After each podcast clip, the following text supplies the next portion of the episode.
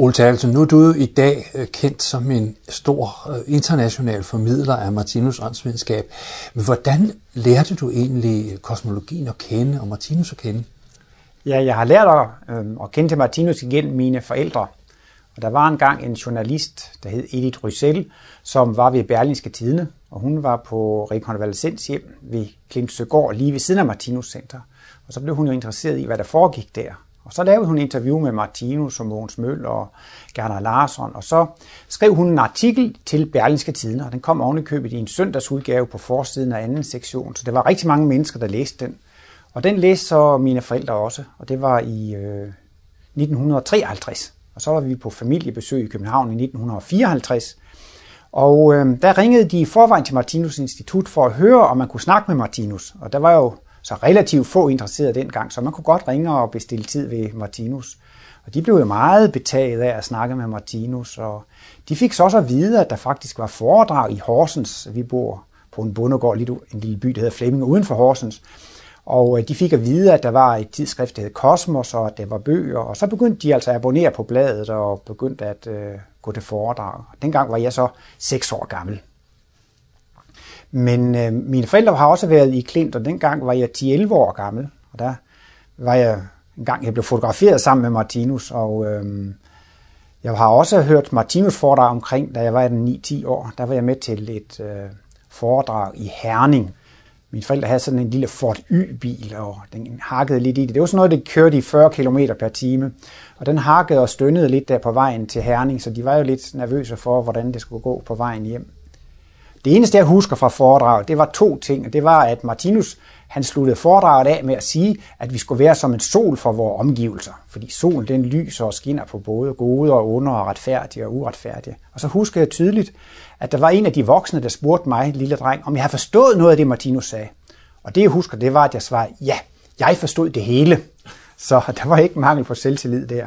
Men øh, så, da vi så skulle hjem, så sagde min forældre også farvel til Martinus, og så sagde han farvel og kom nu godt hjem. Og så følte min mor, at det var så velsignet, så var hun sikker på, at nu skal turen nok gå hjem, og bilen den gik strygende hjem, og der var ingen øh, problemer.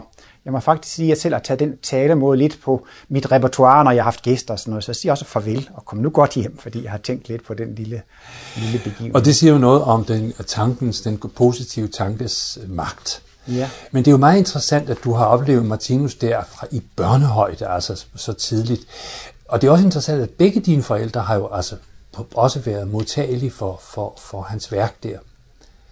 Altså de, de, ja. i den artikel er der ligesom noget, der har klinget hos dem, øh, jo, da de har det må man sige. Ja. Jo, specielt synes jeg, det var interessant med min far. Han var landmand, og han synes jo, at det var da klart, at man måtte høste, som man såede. Det var da selvfølgelig, det kunne ikke være anderledes. Og øh, det var jo især Måns Møller, de hørte til foredragene over i Jylland. De kom også til foredrag i Kolding og Aarhus og Herning, sådan, for det holdt op med foredrag i Horsens. Men han, havde det, han sagde sådan, ja, når jeg hører Mogens Møller holde foredrag, så var det som om, jeg ligesom selv kunne have sagt det. At han følte, det var så naturligt og så rigtigt. Men han følte egentlig ikke sådan rigtig trang til at læse og studere tingene. Han, han følte bare, det, det måtte være rigtigt, sådan var det. Hvor min mor, hun læste og studerede noget, noget mere i værkerne, men øh, jo, det var da dejligt, at begge forældre var interesserede. Påvirkede det jeres liv så øh, øh, på, en, på, en, på en, nogen måde? Det tror jeg ikke sådan. Jeg, det, det, det har jeg svært ved. Jeg, jeg kan jo ikke... Jeg kan ikke forældre holdt ikke op, op med at spise kød eller sådan noget? Nej, det gjorde de ikke. Det var, de fortsatte med at leve, som man nu gjorde derude på landet. Det fortsatte de med, det må man sige, ja. Men jeg husker selv, at jeg læste Den ideelle føde, da jeg var omkring 15 øh, år. Og der, der bestemte jeg mig for, at nu vil jeg være vegetar. Så fik jeg en vældig opbakning af min mor. Hun lavede vegetarisk spejepølser, vegetarisk øh, leverpostej og så videre. Så jo, den gjorde meget indtryk på mig i, i, i den alder der. Øh, så begyndte jeg med at spise lidt kød igen, og så holdt jeg op igen. Og, så jeg har taget det sådan lidt langsomt. Men det blev jo lidt anderledes, da jeg blev 19 år. Så blev jeg student fra Horsens Statsskole, og så flyttede jeg til København. Så jeg var jo altså i København de sidste 14 år af Martinus levetid, og det gjorde jo så, at, øh, at jeg havde lejlighed til at høre hans foredrag. Og ved den tid, der i slutningen af 1960'erne, der holdt han stadigvæk foredrag på Martinus Institut. Men da Martinus rundede de 80 år, så holdt han op med at holde foredrag ude i provinsen og på instituttet. Men så havde man lejlighed til at høre ham hvert fald to gange om året, når han øh, talte til sin fødselsdag, og når han øh, indledte sæsonen op i Martinus Center Klint. Og en gang imellem, så kunne man også være heldig, hvis man var med på et arbejdshold på instituttet eller i Klint, at han kom og takkede for arbejdet. Det var jo interessant med Martinus, at han var meget omhyggelig med at sige tak. Og øh, han har faktisk også brugt meget af sin tid som skribent på at skrive takkebreve og takkekort, og man ser også, når han var i udlandet, han skrev postkort og breve til en lang række medarbejdere. Og man kunne næsten synes, det var spild af tid. Han skulle hellere have skrevet på værkerne. Men han, var, han lyste og varmede, og det betød jo meget for de mennesker, som fik øh, de her breve og de der postkort. Og ja, man kan næsten sige, at det var måske en god investering, for de blev så inspireret og glade, så de ydede jo en kæmpe øh, arbejdsindsats. Og øh, ja, for eksempel nu har jeg lige været op i Martinus Center Klint her med påskearbejdsholdet, og han var meget omhyggelig med at, at sige tak, og han, nogle gange kørte han derop og holdt et lille foredrag og, og takkede arbejdsholdet og takkede de unge mennesker, som havde hjulpet til. Så det var interessant at jo, se. men Martinus var jo også meget øh, bevidst om det der med, at man skal arbejde, men man skal også øh, have, have fri. Ja. Og det gjorde han, han inddelte jo selv sin, sin ja. dagligdag øh, meget, han lagde meget vægt på, jo, at man jo. også slappede af. Jo, Lars Nibelvang har jo skrevet i den her bog, Martinus, som vi husker ham, at øh, han sagde jo til Martinus, ja Martinus, hvis jeg havde dine evner, så ville jeg arbejde nat og dag. Ja, men øh, det er jo også derfor, du ikke har dem, for det kan jo ikke nytte noget, at maskineriet går i stykker. Og vi ser også i dagens Danmark, hvor er der mange mennesker, der bliver trætte og udbrændte. Og mange er jo et meget pligtopfyldende mennesker. Så Martinus forstod jo, at maskineriet skal, skal holde. Og i sine så stod han jo op klokken 4 om morgenen og arbejdede ind til middagstid, og de der 7-8 timer, det var måske nok arbejde den dag. Så kunne han måske tegne lidt symboler, eller snakke med mennesker. Og der var jo en overgang, der kunne, tog han imod folk, som havde øh, problemer, og han brugte tid på at besvare personlige problemer. Det kan man måske også synes, at det var da bedre, han havde skrevet på sit hovedværk, men det gjorde også, at han blev indsat i mange problemstillinger, som han måske ellers ikke ville have fået skrevet om. Netop ved, at han hørte, hvad folk havde af problemer. Så en gang imellem så sagde han, ja, det må jeg skrive en analyse om, fordi han kunne se, at det, det har han ikke fået skrevet om endnu, og det var et meget øh, almindeligt øh, problem. Altså han, øh, han kunne jo, så vidt jeg ved, hvis han, hvis han søgte svar på noget, så kunne han henvende sig til forsynet, og så, så fik han svaret ja. automatisk. Øh, har du nogensinde talt med ham om sådan nogle ting? Øh, har du spurgt ham? Har du stillet ham spørgsmål? Ja, det er sjovt, du stiller det spørgsmål, for jeg har sådan været meget optaget af egentlig, hvordan det fungerede med, at han fik uh, kosmiske impulser, hvordan han fik det.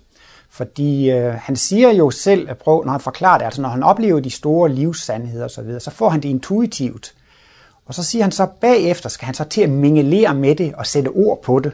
Så det vil sige, at altså, han har en forståelse af tingene, før han sætter ord på dem. Og så må han så arbejde med at sætte ord på dem bagefter. Men jeg har nemlig også hæftet mig ved to ting. Han har engang sagt, han fik en meget stærk impuls om, at hans hovedværk, det skulle hedde Livets bog på alle sprog. Det skulle altså ikke oversættes.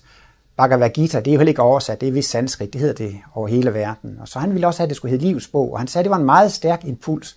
Og så undrede jeg mig også over, hvordan, hvordan det egentlig fungerer i forhold til hans øvrige intuition. Og så siger han også her i slutningen af sin levetid, at han ville have, at hele hans værk skulle hedde det tredje testamente. Og han har fremhævet, at de to ting, at det skal hedde livets bog på alle sprog, at det er uoversat, og at hele hans værk skal hedde det tredje testamente. Det sagde han også, altså at det var en stærk åndelig impuls, han havde fået. Og jeg havde faktisk en drøm engang, hvor jeg stillede ham det spørgsmål, om øh, der var forskel på, når han fik en almindelig intuition, og så når han fik de her kosmiske impulser. Men han svarede ikke. Han smilede bare venligt. Så jeg oplevede det som om, jamen, det måtte jeg jo selv regne ud, hvordan det var.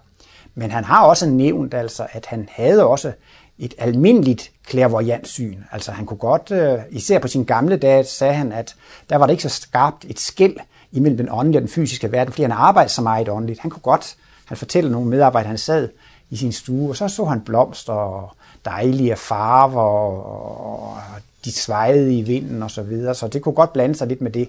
Så det han oplevede igennem, det var jo ikke sådan igennem det, det klærvoyante syn, det var jo altså igennem øh, hans intuition, som han jo karakteriserer ved, at han oplever sandhederne og principperne. Hans arbejde kom jo til at bestå i, at når han havde oplevet de her rigtige, evige sandheder, så skulle han bagefter gøre dem tilgængelige for almindelig jordmenneskelig intelligens. Og det vil altså sige, at han kunne opleve nogle facitter intuitivt, men det skulle så gøres på sådan en måde, at disse facitter skulle man kunne nå med udregninger. Altså almindelige mennesker med en veludviklet intellektualitet skulle så kunne tage udgangspunkt i hverdagen og realiteterne. Og så skulle de så kunne følge en tankerække, en argumentationsrække og nå frem til et facit. Og det kaldte Martinus at lave kosmiske analyser. Så intuitivt, så oplevede han jo altså sandhederne mere eller mindre direkte med det samme. Måske kunne man sammenligne med, når man hører Mozart, der oplevede i nogle ganske få sekunder eller minutter et helt orkesterværk, og så tog det måske Mozart et halvt år at skrive alle noderne ud. Og sådan, Martinus havde jo også fuldt overblik over hele verdensbilledet, før han begyndte at skrive, og så tog det jo så 50-60 år at få det skrevet ud. Så lang tid tog det for ham at skrive alle noderne ud. Jo, men øhm, jeg har også indtryk af, at når mange mennesker spurgte ham om det ene og det andet vedrørende tingenes sammenhæng, at han kunne altid svare på det. Jo, altså, han havde jo det talent med sig allerede fra barnet. Han sagde jo også, at han havde den her lille ejendommelighed som barn, når han ikke vidste, hvad han skulle gøre. Så prøvede han at forestille sig, hvad Jesus ville have gjort. Eller nogle gange siger han ligefrem, at han bad til Gud om at få at vide, hvad Jesus ville have gjort. Og så fik han en indskydelse. Jo, det kunne Jesus godt gøre, og så gjorde han det. Og så kunne han mærke, nej, det kunne han ikke gøre, så gjorde han det ikke. Og den metode brugte han jo så altså også som voksen. Så det er jo noget, Martinus har, har haft meget dybt iboende, det her. Og det er jo også noget, Martinus anbefaler jo altså også, at vi gør det samme. Og han mener også, altså hvis man i bøn eller generelt har den indstilling, at man vil gøre det, der er bedst for helheden, til gavn for helheden. Man vil gerne eventuelt selv ofre sig og tage lidt besvær og lidt arbejde for at være til gavn til helheden. Men hvis man ønsker en løsning på et problem, som bliver det bedste løsning, den kærligste løsning, eller det mindste onde, så siger han også, at vi vil få sådan en åndelig impuls, som giver os svar. Det, så har man især den åndelige verdens medhold, hvis man er indstillet på at gøre det rigtige, uanset om det, det er det mest behagelige for mig. Så det har været meget interessant uh, at høre om, hvordan, hvordan han uh, får impulser. Dels til almindelige dagligdags beslutninger, og dels i forbindelse med sine analyser. Jeg har haft indtryk af, altså, at uh, hvis nu det drejer sig om, at nogen sagde, at den medarbejder, han skulle aldrig have været ansat, og det har du taget fejl, Martinus, så svarer han, jamen jeg har ikke ansat ham, han er ansat af Gud. Og dermed mente Martinus altså, at han havde fået en impuls om, at denne person skulle være medarbejder. Og så var det ikke Martinus ansvar længere, for den impuls havde han fået. Jamen Martinus, du burde da kunne se, at der ville komme konflikter med, det og så sagde Martinus, nej, han måtte ikke bruge sine kosmiske evner eller sine intuitive evner på personspørgsmål. Han siger, at der skal også være moral, og det vil være misbrug af høje åndelige evner at bruge dem på at undersøge også sin egen fortid, men også på at undersøge medarbejderes fortid, på at undersøge deres fremtid osv. Det gjorde han overhovedet ikke. Men det er ingen tvivl om, at han bad en bøn om at få at vide, om vedkommende skulle være med eller ej. Og der kan man så sige i det daglige, der gik Martinus efter disse guddommelige impulser, og øh, det har jo så vist sig igennem hele hans arbejde, at det har styret rigtigt og styret godt. Han havde altså meget stor tillid til disse øh, guddommelige impulser. Når han sad og snakkede med mennesker, sådan, så brugte han ikke nogen klærvoyante evner eller psykiske evner. Men øh, det er klart, at han kunne have ligesom alle andre mennesker. Han kan se mennesker i øjnene, og han kunne jo se, om de var forpint og træt, eller de havde glade eller rolige eller strålende øjne. Så jeg tror, han, han, gjorde, lige, han gjorde jo ligesom almindelige mennesker. Man ser på mennesker, hvordan ser deres øjne ud, hvordan er deres mimik, hvordan er deres holdning, er de anspændte, er de fri. Nu nævner du om, at der var mange, der søgte hjælp hos ham også i 30'erne og 40'erne, der, der kom hos ham om eftermiddagen. Men jeg har også hørt, at når, når nogle mennesker kom ind i hans stue, bare kom ind, så var det ligesom om, at, at det alene at være sammen, være i hans nærvær, så, så løste det problemerne på en eller anden måde. Ja, jo, det har jeg også hørt.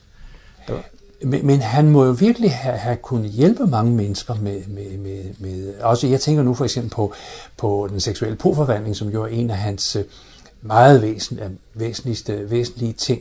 At der tror jeg, at han har hjulpet mange mennesker. Det ved jeg ikke, om du har nogen idé jo, om det. Jo, det er der ingen tvivl om. Han brugte jo også den vending, nu kan det ikke vente længere. Altså hans hovedværk, Livets bog, der behandler han det seksuelle problem i Livets bog, bind 5. Og den kom så, jeg tror, det var i 50'erne, og så nu kan det ikke vente længere, fordi at øh, vi er jo inde i en meget stor seksuel forvandlingsproces. Vi er jo ved at blive dobbeltpolet. Mænd, de går ind på kvindens område, og kvinden går ind på mandens område, og der bliver simpelthen et tredje køn, et nyt køn, og der sker så mange forvandlingsprocesser. Folk forstår ikke, hvad der sker, og der siger Martinus, de skal have nogle vejledning, de skal have forklaring, de skal have en naturlig forklaring, de skal vide, hvad der er, der foregår. For der er jo virkelig mange tragedier og store problemer inden for det seksuelle område. Ikke blot sådan inden for familien med skilsmisser. Der er også mange, der kommer ud i seksuelle udskejelser, perversitet og store problemer.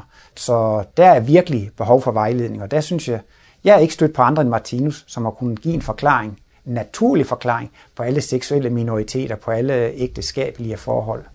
Nej, for netop det der, når den anden pol begynder at vokse i et menneske, ikke?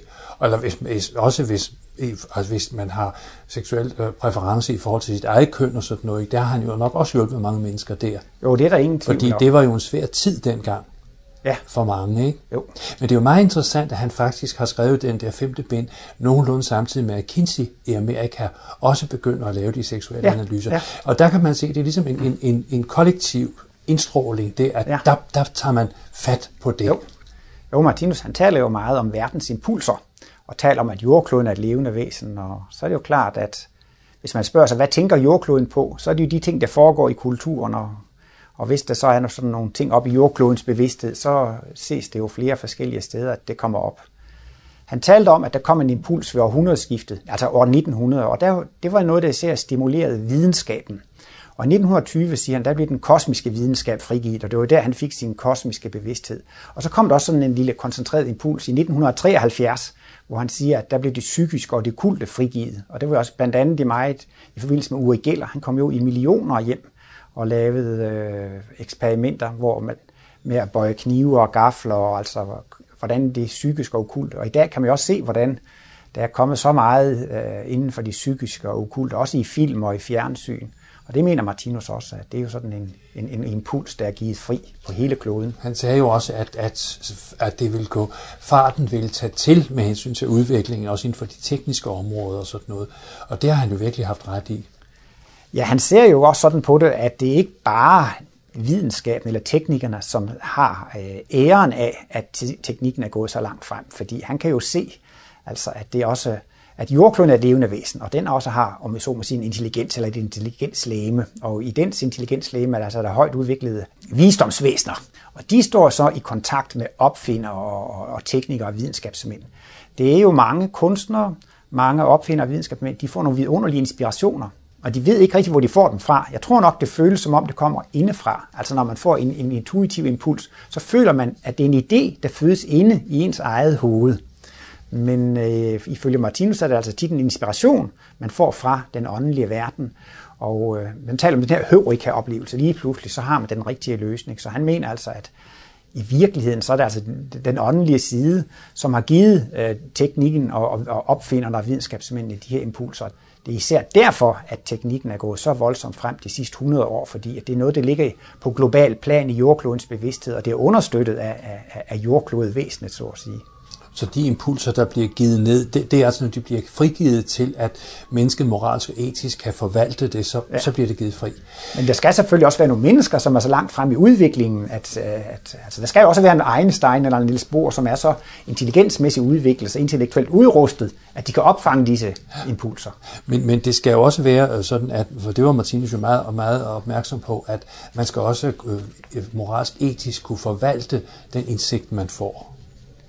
Ja, i alle fald. Øh, det var bare lige det, jeg nævnte før, at Martinus han havde jo også, at det skulle være moral med, hvad han brugte sin. Øh, og han var jo meget inde på, at han skulle i hvert fald ikke bruge den økonomisk. Han ville kun bruge den i menneskehedens tjeneste. Han sagde, jeg er alles ven og alles tjener, og han var kun interesseret i at tjene mennesker med sin viden og sine evner. Og derfor synes han, fra hans side, at det ville have været et misbrug fra hans side, hvis han havde brugt sine evner på at undersøge sin egen personlighed eller på at undersøge andre medarbejderes øh, personlighed.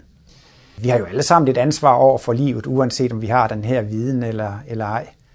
Jo, han har jo selvfølgelig nogle gange prøvet at udlægge det der udtryk med, øh, at øh, man siger, at man skal ikke synde mod den hellige ånd, for synder mod den hellige ånd, der gives der ingen tilgivelse. Og det oplever I altså sådan, altså, at, at alt, hvad man gør, det giver jo konsekvenser. Man kan ikke lave en handling, uden at, at det får en konsekvens. Og den energi, man sender ud, den kommer tilbage. I fysikken har man jo faktisk også Newtons tredje lov, aktion er lige med reaktion. Men denne karma-lov, det er jo ikke et straffeprincip, det er et belæringsprincip. Så jeg opfatter hans tolkning af det der, men hvis man synder mod den hellige ånd, det vil sige, at man gør noget, som man ved er forkert. Og hvis man gør det, så kommer man altså også til at tage konsekvensen af det, altså tage karma, så kan det ikke, så kan det ikke tilgives. Men ellers så taler han jo netop om, at hvis man har gjort en fejl, og så i mellemtiden har man fundet ud af, at det er forkert, og man kan ikke gøre det mere, så siger han, så får man beskyttelse, så, så kan man ikke blive udsat for det. Det er altså en form for tilgivelse, kan man sige. Ja, og ja. det er fordi, at det er ikke nødvendigt at lære det for at, at forbedre sig. Det er jo udvikling i det hele, og når man får den indsigt og den kundskab, der skal til, at man ikke gør fejl mere, så behøver man ikke blive belært på dette område. Og så får man så fritagelse for, for de kedelige konsekvenser. Men så har man jo andre sider, der skal udvikles, så, så kommer der nogle konsekvenser der. Var Martinus altid et med sit værk i sin væremåde? Jo, det synes jeg. Der er jo mange mennesker, der siger, åh, det var en skam, jeg ikke lærte Martinus at kende, og jeg, jeg hørte ham ikke. Men øh, jeg plejer at sige, at øh, man kan lære Martinus meget bedre at kende i hans værker. Man lærer hans væsen meget bedre at kende. Der var jo nogen, som så kunne få lov, at, og det har selv været nogle gange med til selskabet sammen med Martinus. Så kan man jo snakke med ham, og så kan man snakke lidt om vind og vejr, og hvordan kagerne smager. Og I virkeligheden så får man jo sådan et mere hverdagsindtryk af ham. Men hvis man virkelig vil forstå hans væsen, dybeste væsen, hans inderste væsen, så har han jo givet udtryk for det i værkerne. Så på en måde skal man ikke være så ked af, hvis man ikke lige har haft chancen for at, at drikke te sammen med Martinus. Vil man virkelig lære ham at kende, så skal man lære hans værker. Og jeg mener, man kan sige, at han levede sine egne analyser. Han var et med sine analyser. Jeg havde engang en øh, kæreste, som var lidt interesseret. Vi diskuterede det frem og tilbage, og nogle gange kunne vi blive lidt uenige om de her analyser. Så havde jeg en med til nogle nogle af Martinus fødselsdage og de der åbningsforedrag i Klint. Så sagde hun altid bagefter, ja, jeg må jo give ham ret, ham den gamle. Altså det er jo rigtigt. Og det var jo fordi, at Martinus talte med en sådan naturlighed, så man kunne ligesom ikke sige ham imod, og det virkede meget stærkt på tilhørende, at, at det kom med en sådan selvfølgelighed og en sådan naturlighed. Men for vi andre, der holder foredrag, er det jo nogle gange en tilladt viden, når vi har studeret os, og så må vi fortælle, hvad vi har forstået. Og det virker slet ikke på samme måde, som hvis et menneske kan tale fuldstændig naturligt og selvfølgeligt af sig selv. Og det havde altså en meget stærk virkning. Det er også interessant med Martinus, når han holdt foredrag, og når han talte om sine analyser, så blev han på en måde næsten ligesom et andet menneske. Fordi så talte han med stor sikkerhed og stor autoritet. Jeg har jo hørt, hvis han skulle jo på café, skal vi tage på Peter Liebs krog, eller skal vi tage på Marine, eller det spillede ikke nogen rolle. Og hvis de skulle i biografen, skal vi se den film eller den film, det, det spillede heller ikke nogen rolle. Og Martinus var jo, i hvert fald hvis folk oplevede ham, så må man sige, han var meget beskeden, han var meget ydmyg, han var meget tilbageholdende og meget venlig. Han var slet ikke sådan. Men, men lige så snart han så stod i talerstolen, så kan man sige, jamen så var han i den rolle, hvor han virkelig talte med, med en autoritet og en myndighed, som var fuldstændig naturlig.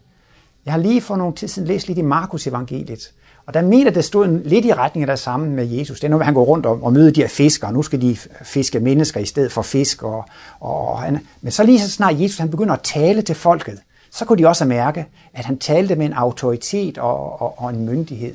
Så der synes jeg, der er en parallel også til Martinus. Så, der, der, der var ikke nogen vaklen i gelederne. Jeg ved jeg synes, man oplevede ham på talerstolen mm. som om, at han der var i virkelig i kontakt med, med, med forsynet. Jo. Altså det er jo ligesom, at han gik ind i en, i en særlig dimension, når man hørte ham. Også til fødselsdagen og sådan jo, noget. det tror jeg også. Det har du sikkert også oplevet. Jo, jeg tror jo altså, han er jo virkelig sådan et intuitivt element.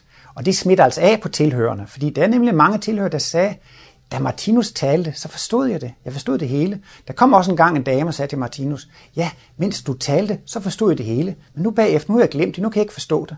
Så sagde Martinus, det skal du ikke være ked af. Nu er det gået ind i din bevidsthed. Så næste gang du støder på det, eller kommer i nærheden af det, så, så, så er det nemmere at komme frem.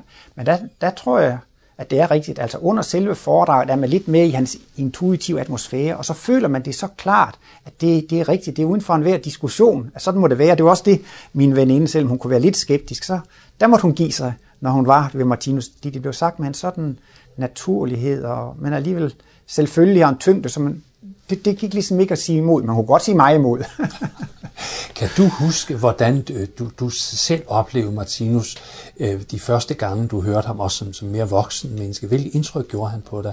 Altså, nu siger jeg nogle gange sådan lidt spøgefuld. Jeg kommer sådan fra ingeniørsiden af, så jeg er ikke sådan så udbredt, synes jeg, i hvert fald ikke førhen, så så udbredt psykisk følsom. Så jeg kan ikke sige, at, at jeg synes, der var en meget speciel aura eller sådan noget omkring ham. Altså, jeg, jeg synes, hvis man mødte ham, jamen, det var da virkelig en venlig og en rar mand. Og, han, altså, og jeg mener også, hvis man så ham på gaden der, jamen, man ville ikke kunne have set andet end, det var da en rar, og venlig øh, bedstefar i den alder, kan man sige der. Øh, men han var meget, øh, meget venlig.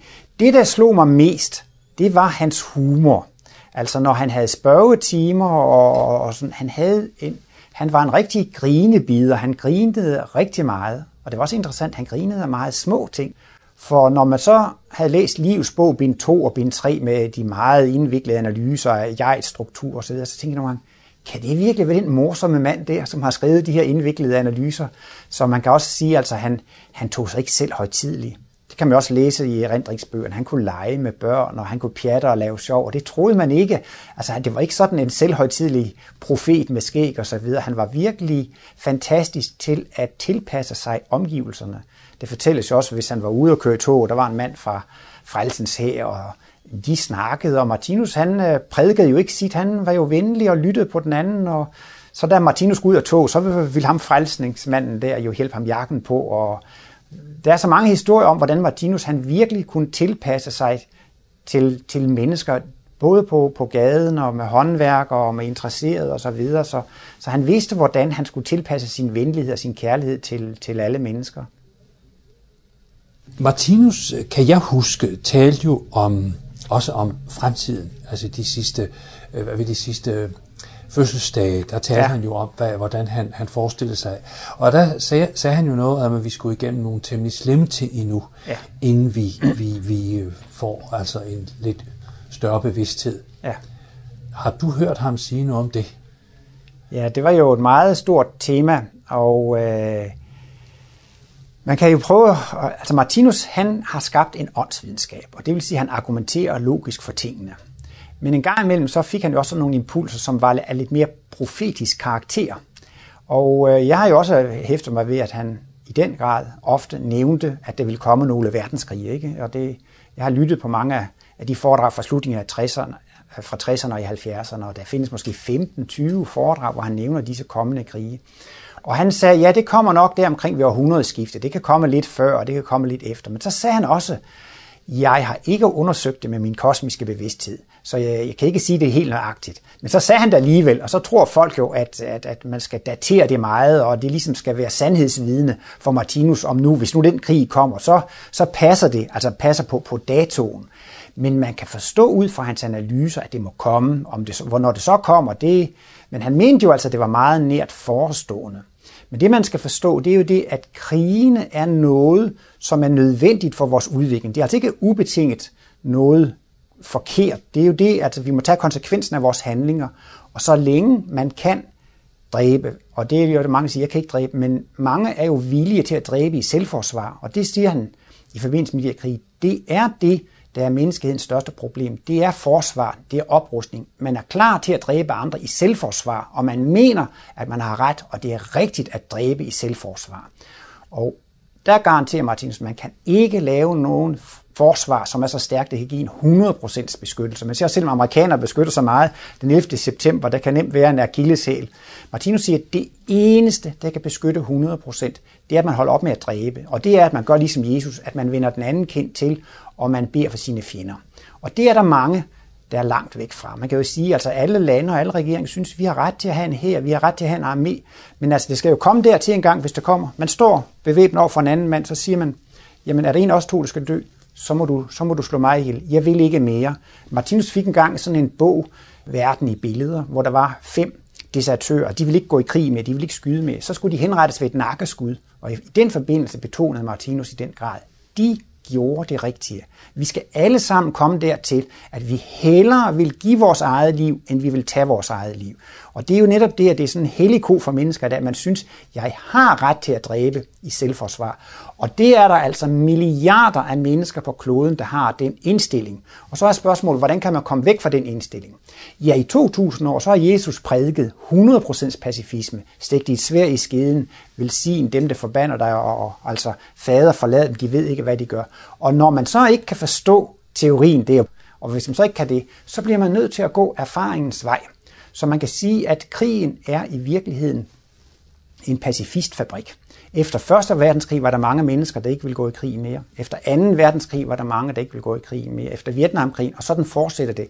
Jo flere krige, der kommer, jo flere bliver pacifister. Der er heller ikke ret mange i Tyskland, der har lyst til krig i dag i forhold til tidligere. Vi så her i, i krigen med Irak, der, der var også mange, der, der ikke ville. Så man skal ikke bare se på krigens grusomheder, men man skal også se på den effekt eller den virkning, som krigen har. Og den virkning, krigen har, det er, at den gør mennesker kærlige og humane. Fordi hvis man selv har lidt, så får man medlidenhed. Og hvis man selv har følt smerten, så får man medfølelse. Det vil sige, at krigens gru og redsler afføder i mennesker medfølelse og medlidenhed. Og det er det samme som humanitet og kærlighed. Og Martinus taler om, at vi går i livets skole.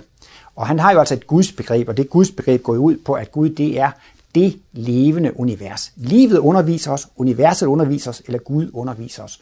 Og den undervisning går ud på, at vi skal skabes til at blive fuldkommende væsener. Altså udviklingen går i retningen af, at vi skal blive fuldkommende, ligesom Kristus. Vi skal blive 100% pacifister. Så når jeg ser sådan på krig i fjernsyn, så siger jeg sådan til mig selv, sådan skaber Gud rigtige mennesker. Så det aspekt har Martinus også med af krigen. Og han siger jo også, at der er en kosmisk lov, som siger, at man er selv beskyttet i samme grad, som man beskytter andre. Og det vil altså sige, at hvis mennesker virkelig af hjertet er pacifister, nu nævnte jeg de der desertører, der blev skudt, de bestod eksamen, og derfor siger Martinus, de har en, en skæbnemæssig beskyttelse, der ligger i deres arv.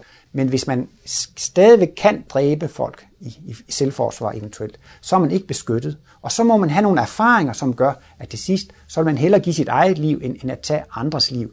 Der kan godt komme nogle grusomme krige, og, men altså, det er ikke meningsløst. Det har en virkning, og det har en effekt. Hvor lang tid skal der så blive ved med at være krig på jorden? Ja, til sidst er der måske kun to slagsbrødre, og så siger man til dem, I må ikke slås. Det kan de ikke forstå. Hvad så? Jamen, så må de slås, indtil selv de sidste to siger, nu vil vi ikke øh, slås mere. Men Martinus mente altså, at det, det, det ville være meget voldsomme ting, øh, og at første og anden verdenskrig sådan set kun var begyndelsessymptomer, at det vil komme en meget større kulmination. Men formålet med det, det er altså at tage afstand fra militarisme. Og han, han, han, han mente måske efter 100 år, der kan måske komme et par verdenskrig inden for de næste 100 år, der vil man have oplevet sådan en redsler og gro med krigen, at man vil sige, nu vil vi ikke krig mere, og der vil nedrustningsforhandlingerne komme så vidt, at intet land må have sin egen nationale hær. Men sig til russerne, de ikke må have den røde armé, sig til amerikanerne, de ikke må have deres egen hær. Men der går Martinus altså ind for, at man skal have et verdenspoliti. Det skrev han allerede i Livets bog, Benet i 1932, og da krigen var i Kuwait i 90, der blev det jo faktisk realitet allerede med, at FN satte soldater ind med de blå hjelme. Og øh, så krigene, mener Martinus i hvert fald om 100 år, vil have den effekt, at der findes til den tid ikke nogen national her mere. Alle lande vil gå med til, at den militære magt udelukkende skal ligge hos FN. Ligesom vi civilister i Danmark, vi må ikke have våben, men politiet må. Men som sagt, Martinus profeti om krigen skal altså ikke bruges som et sandhedsbevis på. Der var sådan engang en dame, som sagde, Martinus, hvis du kan flytte den lampe der med tankens magt, så vil jeg tro på det, du skriver. Men det var jo så, så ville Martinus næsten forråde sin mission, for han skal ikke øh, få folk til at tro på noget, fordi at han har sagt det, eller fordi han er en autoritet. Det er kun, hvis at det øh, er øh, en logisk ting, hvis det er noget, der kan bevises. Så, så derfor skal man ikke tage sådanne profetier som bevis for øh, sandhedsværdien i, i Martinus analyse. Han sagde jo netop altså, at øh, det er kun virkeligheden, der kan være bevis på, at mine analyser er sande. Jeg kender en svensk pige, som man sagde, hun læste Livets bog Benit med, med henblik på at se, om hun kunne finde nogle fejl i Livets bog Benit. Det kunne hun så ikke finde i Livets bog Benit. Så læste hun bind 2 for at se, om hun kunne finde noget, der var forkert. Det kunne hun heller ikke. Og så kan du regne ud, så læste hun alle syv bind, og hun kunne ikke finde noget, der var forkert. Men der vil Martinus sige, hun havde den rigtige holdning. Altså det er den holdning, han ønsker, man skal være meget skeptisk og meget kritisk, for han mener, at hans analyser tåler selv den allerstærkeste kritik. For hvis det virkelig skal være analyser af sandheden, så skal det kunne tåle enhver kritik, enhver indvending. Og det er jo så også det, at altså man skal kun anerkende sandhedsværdien eller det rigtige i Martinus analyser, fordi man ikke kan vælte hans analyser, man kan ikke vælte logikken i det. Ja, han sagde jo også, at øh, øh det er bedre, at en soldat bliver skudt på krigens første dag, end at han kommer til at slå en hel masse mennesker ihjel. Ja. Øh, og øh, jeg kommer i den forbindelse til at tænke på, at øh, jeg ved, hørte engang, at i Tyskland, der slog man 30.000 øh, af deres egne soldater ihjel under, under 2. verdenskrig, fordi de nægtede at, ja. at fortsætte krigen. Ja. Og de her, det er jo parallelt med det, ja. du siger, Martinus, det, at, de, at de har altså sagt, det vil jeg ikke, de vil hellere dø selv. Ja. Og det vidste de jo godt, at de, at de skulle. ikke. Men, men, men det er jo interessant, at, at det er jo altså kærlighedsevnen, der beskytter Ja. Ikke? Altså, det, det er jo det, det. Jeg tænker også på, at Martinus var jo aldrig bange, så vidt jeg ved. Man har aldrig hørt, at han var, han var angst. Han kunne godt være lidt bekymret over, at han skulle ja. betale, altså, altså, hvad hedder ja. det, øh, terminen og sådan noget. Ja. Men, men, men angst har man jo aldrig hørt om, han, han led af. Nej. Han hvilede jo ja. på en eller anden måde trygt ja. i, ja. i, i, i, i samvær med ja. forsynet. Jo, det må man sige. Han havde jo dette meget stærke gudsforhold. Og øh, han øh, siger jo også, at det er en utrolig gave, man har. Altså, at det, det er så stor en hjælp. Og øh, han sagde nogle gange, han forstod ikke, at folk de turde være til uden at bede. Og han havde jo en meget kort bøn selv. Nogle gange skulle det gå hurtigt, hvis det var en vanskelig situation. Eller så sagde han, han havde en lille bøn på tre ord, hver på tre bogstaver. Det var bare, vær hos mig. Og det er jo en lille hurtig bøn, man altid kan komme med. Og øh, han hvilede meget trygt. Men du nævner det der med økonomien og terminen. Ja. Jeg tror nu faktisk, at historien er den, at hans øh, medarbejder og sekretær Erik Gerner Larsen, han var meget bekymret for øh, økonomien og terminen. Men Martinus var ikke bekymret. Jeg tror også, det var en gang Gerner sagde, jeg føler det som om, at jeg går på afgrundens rand på grund af den dårlige økonomi. Jamen der føler jeg mig mest tryg, skulle Martinus have sagt. Eller, så, så Martinus var faktisk heller ikke bekymret over, over, over de ting, fordi han havde sådan en støtte eller sådan en tryghed ved, ved sit gudsforhold. Men det er også noget, vi andre kan lære af. Han har sådan en dejlig formulering, hvor han siger, at øh, ved at have den øh, relation der til, til guddommen, så kan man komme til at opleve, at ens store problemer føles som bagateller. Der er nogle gange, det måske ikke kan ændre på problemerne. Nogle gange kan man faktisk få hjælp med sine, med sine øh, problemer ved at bede. Men nogle gange kan det altså også fungere på den måde, at det man før var meget bekymret for og så som store problemer, at det virker som bagateller. Men han siger altså også noget af bøndens øh, mission, det er at give kraft og styrke og inspiration til at tage tingene. I de mest primitive tilfælde, så er det jo dyrets angstskrig, og folk de beder for at få hjælp med nogle ting. Men på lidt, på lidt højere niveau, så er bøn faktisk ment til, at man skal blive ven med livet. Man skal føre en samtale med livet, man skal føre en samtale med guddommen, så, så, så, på, så på det, sit højeste niveau, og det der egentlig er meningen med, med bøn, det er faktisk, at man skal lære at tale med livet, man skal lære at tale med universet, man skal lære at tale med guddommen. Og når man gør det, så får man en enorm tryghed, fordi så er man også ved at forstå, at alting er til gode for en. Men det er ikke altid, det er behageligt. Men det er jo det, der er det store genistreg i Martinus' verdensbillede, at han kan vise meningen med mørket. Han kan forsvare mørket og retfærdiggøre mørket og vise, at der er en kærlig mening eller hensigt bag ved det. Og det er jo noget, som har hjulpet mig meget i mit liv, og også andre, at man kan gå problemer og besværligheder igennem. For det første fordi altså, man kan se, at der er en mening med den hensigt, og man kan få en forståelse og en oplevelse af, at det er erfaringer, som er nødvendige for mig i min udvikling. Det er meget værre, hvis man er ateistisk materialist og har sygdom og besværlighed, så ser det meningsløst ud. Og så øh, har man øh, meget nemmere ved at gå til, til grunde. Jeg læste engang en bog af Viktor Frankl, Psykologi og eksistens. Han var i koncentrationslejre, og der konstaterede han, at hvis folk de havde en tro eller noget at leve for, så overlevede de. Men, men, men det øjeblik, de ikke kunne se nogen mening med at være der, så bukkede de meget hurtigt under. Så derfor er det så vigtigt, det her med, at man kan se, at der er en mening med smerten og lidelsen. For det første er man selv årsag til det, men det kommer ikke tilbage som en straf, men for at man skal lære og komme videre. Og der er det altså, at det bliver så magisk, hvis man efterhånden kan begynde at opleve Guds nærvær i alting. Og specielt hvis man har problemer og smerter og lidelser, at man kan føle, Gud er med i det her, for at hjælpe mig frem til at give mig de erfaringer, det er nødvendigt. Og sådan var det jo altså. Det kan man i hvert fald sige om Martinus. Han havde Gud med i det hele, og han følte, at Gud var med i det hele. Han fortæller også, når han skulle skrive, så bad han til Gud om, at han måtte skrive det rigtige. Når han skulle holde foredrag, så bad han om, at han måtte sige det rigtige. Hvis han hørte en ambulance, så bad han for den person, der var. Han havde altså Gud med i det hele, og så fortæller han jo også, at han havde en lang hovedbøn hver dag, men i alle livets små situationer. Han sagde jo også, at det var meget for ham, især lige da han fik kosmisk bevidsthed, et meget stort tryk, altså et pres på hans bevidsthed, og han var nødt til at bede om at, at, og få hjælp for at få det der pres væk. Han kunne også nogle gange mærke, når han sad og skrev, at der faktisk var måske nogle mennesker, der var imod ham, eller sådan lidt onde magter. Så bad han til Gud om beskyttelse, og, og så forsvandt det. Så det var jo sådan en magi, som Martinus havde.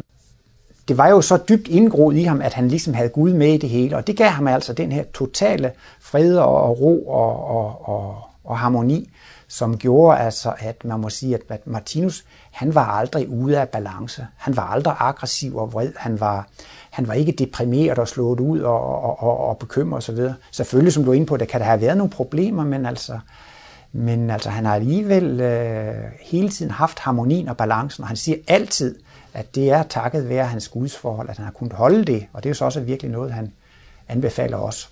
Man har aldrig hørt, at han har hisset sig op, eller sagt ukvemsord til nogen, eller sådan, hvor, han, hvor det godt kunne være menneskeligt forståeligt. Det har man aldrig hørt om. Nej, jeg har aldrig hørt. Jeg har hørt om en mand, som siger, i dag var Martinus vred. Men øh, det er så også, hvordan man oplever det. Øh, fordi man kan sige, at hvis det drejede sig om ting, som havde med Martinus mission at gøre, med sagen at gøre, så kunne han være meget bestemt. Og så var der måske nogen, der vil sige i den situation, at han var meget bestemt. Men altså, der var nogle gange, så skulle folk ikke være i tvivl om, at her er der ikke noget at gøre. Altså her var der meget, meget klare linjer. Men ellers, som sagt, hvis hvad for en film man skulle se, og hvad for en café man skulle gå på, så sagde han jo, jeg er som smør. Han var jo også mejerist, kan man sige. Men øh, derfor, det var også det, jeg siger, sådan forskellige roller. Hvis han er foredragsholder, så er han meget, øh, så har han sådan en, en naturlig sikkerhed og myndighed. Og så var det altså også, at hvis det havde noget med hans arbejde at gøre, så kunne han være meget fast og bestemt. Og så ved jeg, at der er nogen i de situationer, som har oplevet ham som vred. Men jeg vil jo altså tolke det sådan, at han ikke var vred, men altså det var simpelthen så vigtigt, at han sagde, at hans arbejde blev gjort rigtigt, og derfor kunne han altså være meget fast og bestemt. Martinus siger jo selv, at han var 100% dobbeltpolet. Og det betyder, at han har hele registret af både maskuline og feminine kvaliteter. Og det vil så sige, at han besidder også, hvad skal man sige, den maskuline autoritet og fasthed og bestemthed. Men altså på den anden side kunne han også have en mors blide, blidhed og ømhed osv. Han havde hele registret. Og derfor er der måske nogen, der kan have blevet overrasket over, at Martinus i visse situationer var meget fast og meget bestemt og meget urokkelig. Men det var altså, når det drejede sig om noget vigtigt i forbindelse med hans arbejde. Men hvis det var i forbindelse med privatlivet, så, så gjorde det ikke noget. Det er jo også interessant, den her syntese af, af, af den her fantastiske humoristiske sans og den dybe åndsvidenskabelige øh, indsigt, og så parret med en fuldstændig næsten banal person. Altså, han var jo ikke lært altså, i, i almindelig forstand. Altså, han læste familiejournalen, han så sådan ganske ja. almindelig film. Ja. Det er jo en interessant ting, at, at, at det var det, han var sammensat af. Og ja. der ser vi altså humoren og den dybe åndelige indsigt, de hører sammen. Ja, ja. Jeg havde en kammerat, som havde en far, der kendte Martinus. Og denne far, han synes, altså Martinus, han er for barnlig, fordi han synes, at Martinus grinede af ting, som, som var så, så, så enkle, så han havde sådan en, en fantastisk humor. Øh, det var en humor, som, det var ikke, jeg vil næsten ikke sige, i dag har man sådan en sarkastisk københavner-humor, sådan lidt hurtigt, hvor man er sådan lidt sarkastisk, og det går ud over andre. Og sådan var Martinus' humor ikke. Det var sådan mere uskyldige historier og, og, og, og pussigheder, som, som han grinede af. Det var ikke sådan uh, ironi og sarkasme. Sådan var det ikke. Det var ikke sådan noget, der sårede, som, som han, han, han øh, grinede af. Jeg ved ikke, om jeg må komme med en lille historie. Det er sådan en, en, øh, en vits. Det var øh, en mand, der gik til Martinus og sagde, jeg synes ikke rigtigt, at der er nogen øh, forskel på det, du siger, og det øh, Steiner siger. Jeg synes, du siger det samme som Steiner. Nå, siger Martinus. Nej, Steiner han beskæftiger sig kun med, med, med jordmenneskene. Men jeg tager jo også det der med mælkevejen med. Nå ja, men du er jo også majerist.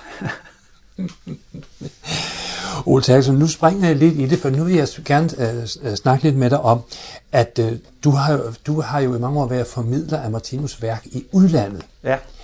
Hvordan, uh, hvordan synes du, at udlandet tager imod Martinus tanker? Nu for eksempel i Tyskland, ja, bare, ja, hvor jeg ved, ja, du har holdt en del ja, foredrag. Ja. Hvordan, hvad, hvad, nu, jeg, også apropos Tyskland og, ja. og det, de har været igennem osv., ja.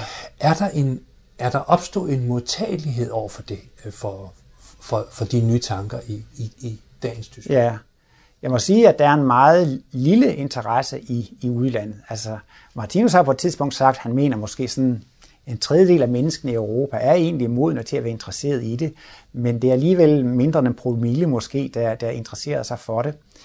Øh, der jeg, har, jeg har jo øh, undret mig en del over det, at øh, der er stort set kun en, en, en, en kraftig interesse i Skandinavien. Han har engang skrevet en artikel, jeg tror jo, den hedder Tærsklandsvogter, og den artikel der, Tærsklandsvogter, der skriver han om, at der findes en øh, klode i Mælkevejens centrum. Ligesom vi mennesker, vi kan tale med andre mennesker, så er det jo ikke noget øh, mærkeligt i, hvis jordkloden også er et levende væsen, at den kan tale med en anden øh, klode. Og der siger han altså, at denne klode er højere udviklet, og den underviser eller hjælper denne klode. Og der taler han så i den her artikel, den er med i en bog, som hedder Artikelsamling nummer 1. Og der er ligesom en kosmisk lysstråle, som rammer denne klode, og den rammer de skandinaviske lande. Og øh, sådan som jeg har forstået det nu, så længe den, denne stråle kun rammer de skandinaviske lande, så er der stort set kun interesse for Martinus kosmologi i de skandinaviske lande. Altså de første foredrag blev holdt i Tyskland måske omkring 1970-71, så der har været holdt foredrag i 30-35 år. Allerede, jeg tror omkring Ja, for 40 år siden begyndte man med foredrag i England, men man må sige, at der er en minimal interesse for det i disse lande alligevel. Og øh, Martinus brugte nogle gange selv det udtryk, at øh, det ikke er givet fri af forsynet endnu. Altså det vil sige, at der på en måde er nogle åndelige kræfter, som holder det lidt tilbage. Der har også været mange mennesker, der er mange mennesker i dag, som ikke kan forstå, at de aldrig har hørt om Martinus. Og han har skrevet sådan et kæmpe værk, og der blev udgivet i 1932. Så det er altså blevet holdt lidt tilbage. Åbenbart fordi, at det skal give de bedste vækstvilkår, sådan lidt, lidt, lidt beskyttet værksted. Han brugte den vending, at det er givet frit i udlandet, når det er kommet ud på de store forlag. Men altså, Martinus kosmologi har betydet så meget for mig personligt, og inspireret mig så meget personligt, og hjulpet mig så meget personligt, så det vil jeg også gerne dele med andre. Derfor holder jeg meget gerne foredrag, og jeg synes, det er meget fascinerende og inspirerende at holde foredrag i udlandet, og jeg gør det gerne. Og øh, når jeg står og holder et foredrag i Tyskland, jamen så sidder der måske 20 mennesker der, ikke sandt? og øjnene stråler interesse, og de, de, de ser meget interesserede og glade ud, og jeg får også selv stor glæde og inspiration af at få lidt feedback fra folk, som er glade og interesserede i det. Men jeg mener, at Martinus Institut har 40 kosmosabonnenter i Tyskland, så større er øh, interessen måske ikke. Jeg har også holdt foredrag i Frankrig og men det, jeg også synes, det er lidt specielt, det er, at jeg holder foredrag på Esperanto. Martinus han anbefalede jo, at man skulle have Esperanto som verdenssprog. Der er mange, der siger, at det bliver engelsk, men det mente Martinus bestemt ikke. Det er for svært at lære engelsk i forhold til at lære Esperanto. Og det, det, det er ikke en øh, universel løsning, det er ikke en retfærdig løsning at tage et nationalsprog. Og så er det altså, at alle nationalsprog har mange øh, ufuldkommenheder. Esperanto det er et konstrueret sprog, som nærmest er et, et fuldkomment sprog. Og øh, der findes øh, måske en halv million esperantister i verden, men de er sådan næsten født esperantister, for de vil jo fred og forståelse, og de findes i alle lande, og der findes et, øh, et netværk af esperantister. Og øh, jeg, har, jeg har holdt foredrag på forskellige øh, verdenskongresser. Der kommer 2-3.000 esperantister fra 50-60 forskellige lande, og der kan man så holde foredrag om kosmologien, og det kan komme ud til alle disse mange lande. Og jeg har rejst rigtig meget i Rusland og holdt foredrag på Esperanto. Også en enkelt gang i Kina og Japan og Korea. Men jeg har også holdt Esperanto-foredrag i vestlige lande, i USA og Australien og New Zealand og her for en uges tid siden holdt jeg også foredrag på Esperanto i Tyskland, så det er også en, en, en, en bro, som kan bruges. Og så har det også været et øh, brugsprog. Der er flere Martinus bøger, som er oversat fra Esperanto. Altså der har, der har været en mand i Tjekkiet, som kunne Esperanto. Han har begyndt med at oversætte Martinus øh, bøger fra Esperanto til tjekkisk, og da der ikke var flere Esperanto-bøger, så lærte han sig dansk og, og har oversat. Men der er også oversat en bog til japansk. Og øh, her på det seneste, så er der både en kinesisk esperantist og en rumænsk og en ungarsk esperantist, som har oversat symbolbøgerne til de respektive sprog. Så selvom det ikke er så mange, der kan Esperanto, så har man alligevel nået frem til nogle idealister så, og til nogle eksotiske lande. Og jeg tror, Martinus øh, bøger i dag er oversat, i hvert fald nogle af dem, til 15 forskellige sprog. Det er jo meget interessant. Nu fortæller du det der med, at, øh, at interessen er meget beskeden. Det er vel som om, at folk på en eller anden måde endnu er bevidstløse Altså, det er som om, de ikke kan se det værk, der ligger foran dem. Altså, de, de, de, de ser det ikke. Ja, altså man kan sige, at man skal altså have en vis modenhed for at interessere sig for de her ting, og øh, erfaringen viser, at folk meget ofte bliver interesseret, hvis de får meget store problemer, som de ikke kan øh, komme ud af. Jeg har ofte oplevet, når jeg har haft studiekreds, og der kommer ny i studiekredsen, så spørger jeg, hvordan øh, kan det være, at du kommer her i studiekrisen? Jo, min ægtefælle er død, eller jeg, jeg blev syg, eller et eller andet, altså, eller mit barn døde, eller når de har haft nogle virkelig store traumatiske oplevelser, så begynder de at stille spørgsmål, hvordan kan det være, at det skal ramme mig? Hvorfor skal jeg opleve det? Og så begynder de at, at søge, og så bliver de uh, interesseret i det. Så man kan nogle gange sige, altså hvis folk har det rigtig godt, og det er medvind, og det går godt, så søger man måske ikke de her ting. Men det er også nogle gange, jeg plejer at lave lidt med at sige, at det er en meget ubekvem teori, og der er især to ting, som er meget ubekvem ved øh, Martinus kosmologi. Og det er jo ifølge den her skæbnelærer, det er, jeg er selv årsag til alle mine problemer. Og det er så almindeligt, at man siger, at det er ægtefælden, der er skyld i det, det var lægen, der gjorde en fejl, og det var den spritbilist, som er skyld i den ulykke. Og man er så fokuseret på at sige, at det er de andre, der har skylden. Og det er jo så dejligt, fordi så er jeg uskyldig. Jeg har jo ikke gjort noget forkert. Så jeg er jo, det, det er jo det, der er så vanskeligt ved det hele. Hver eneste gang, man er et problem, så må man sige, at jeg er selv årsag til det. Og det er så svært med et materialistisk livssyn, fordi så kan man se med fysiske øjne, det er den mand, der er skyld i mine problemer, det er min kvinde. Men forstår man de åndelige sammenhænge, så er det mig selv, der er årsag til alle problemer. Og det er der altså mange, det er de ikke modne. Det, den teori kan de ikke lide. Og så er der så altså også det andet ved det, at den måde, man får medfølelse og medlidenhed, det er ved, at man skal opleve smerter og lidelser og problemer. Og det er der altså mange, der synes, det er en meget ubekvem teori. Jeg, en gang jeg holdt foredrag i Tyskland, var der en indisk pige, som blev meget interesseret i Martinus. Men til sidst så gav hun det hele tilbage. Hun synes, det var for besværligt, at man skulle gå erfaringernes vej i udviklingen. Hun ville ikke have al den smerte og lidelse for at få medfølelse med lidenhed, humanitet og kærlighed. Hun gav alle bøgerne tilbage og sagde, nu tager jeg tilbage til min meditationsgruppe i Køln, og så vil jeg sidde og meditere, fordi så kan jeg altså få kosmisk bevidsthed på den måde, for det er meget mere bekvemt. Så på en måde er det altså meget ubekvemt, at man selv er årsag til alle problemer, og at man selv må gå denne erfaringsvej, som under tiden kan være besværlig. Så det er der mange, der synes, at det er ikke så interessant. Men vi har været lidt inde på, at med, med, med krig og katastrofer og lidelser osv. Og, så og der mente Martinus altså, at øh, der kunne måske komme en meget større interesse for det, han har skrevet. Netop fordi han har forklaret meningen med lidelserne og smerten. Han siger, der vil komme til at ligge millioner af lig på jorden, og folk de vil råbe til himlen, hvorfor, hvorfor? Jeg så også på fjernsynet nede på Balkan, da der var krig. Der var nogle snigeskytter, der lå på tagen og skød 3-4-årige børn, der løb over gaden, og folk kunne simpelthen ikke forstå, hvorfor, hvorfor skal det ske? Og så er det jo klart, altså hvis der kommer virkelig store lidelser på det globale plan, så bliver der en kæmpe efterspørgsel på, hvordan kan det være, hvad er meningen med smerten og lidelsen? Og det vil jo nok give en større efterspørgsel. Bare sådan lokalt set, så viste det sig, at der var rigtig mange, der gik til studiekreds på Martinus Institut under 2. verdenskrig. Der var der måske større behov for forklaring. Men når det går godt, så er man så ikke så måske så interesseret i det. Har du nogensinde hørt uh, Martinus sige noget om med hensyn til jødernes skæbne, som mange jo har undret sig over, at det skulle være, gå så forfærdeligt til? Ja. Jo, han har jo ikke alene snakket om det, han har skrevet om det, og i fjerde bind af, af Livets bog har han skrevet meget om jødernes historie. Men Martinus, han skriver aldrig om enkeltpersoner eller enkelt folk. Han skriver altid generelt og principielt. Og den måde, han så beskriver jøderne på, det er jo det, alt det jøderne har gået igennem. Det skal alle andre folkeslag også komme til at gå igennem, og det skal alle andre enkelte mennesker også komme til at gå igennem.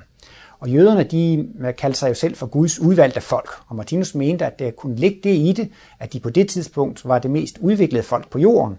Der er også mange mennesker i dag, der siger, at inden for visse kategorier, så er 50 procent af Nobelprisvinderne, de er jøder. Og han sagde også nogle gange, at de har de bedste hoveder. Så på den måde kunne de godt være lidt længere frem i udviklingen. Men øh, så har de, man jo også talt meget om, at jøder de var meget kommercielle, og de forstod at tjene penge. Og, men altså, det er også et slags hovmod at sige, at, at de er Guds udvalgte folk, og de er bedre end andre, ikke sandt? Så, så derfor har de jo så også fået den skæbne, at de er blevet øh, blandet med mange andre. Men altså, læser man det gamle testamente, så er det jo også en, en krigsberetning, og der kan man jo se, at, at, at jøderne var et, et, et rigtigt krigerfolk.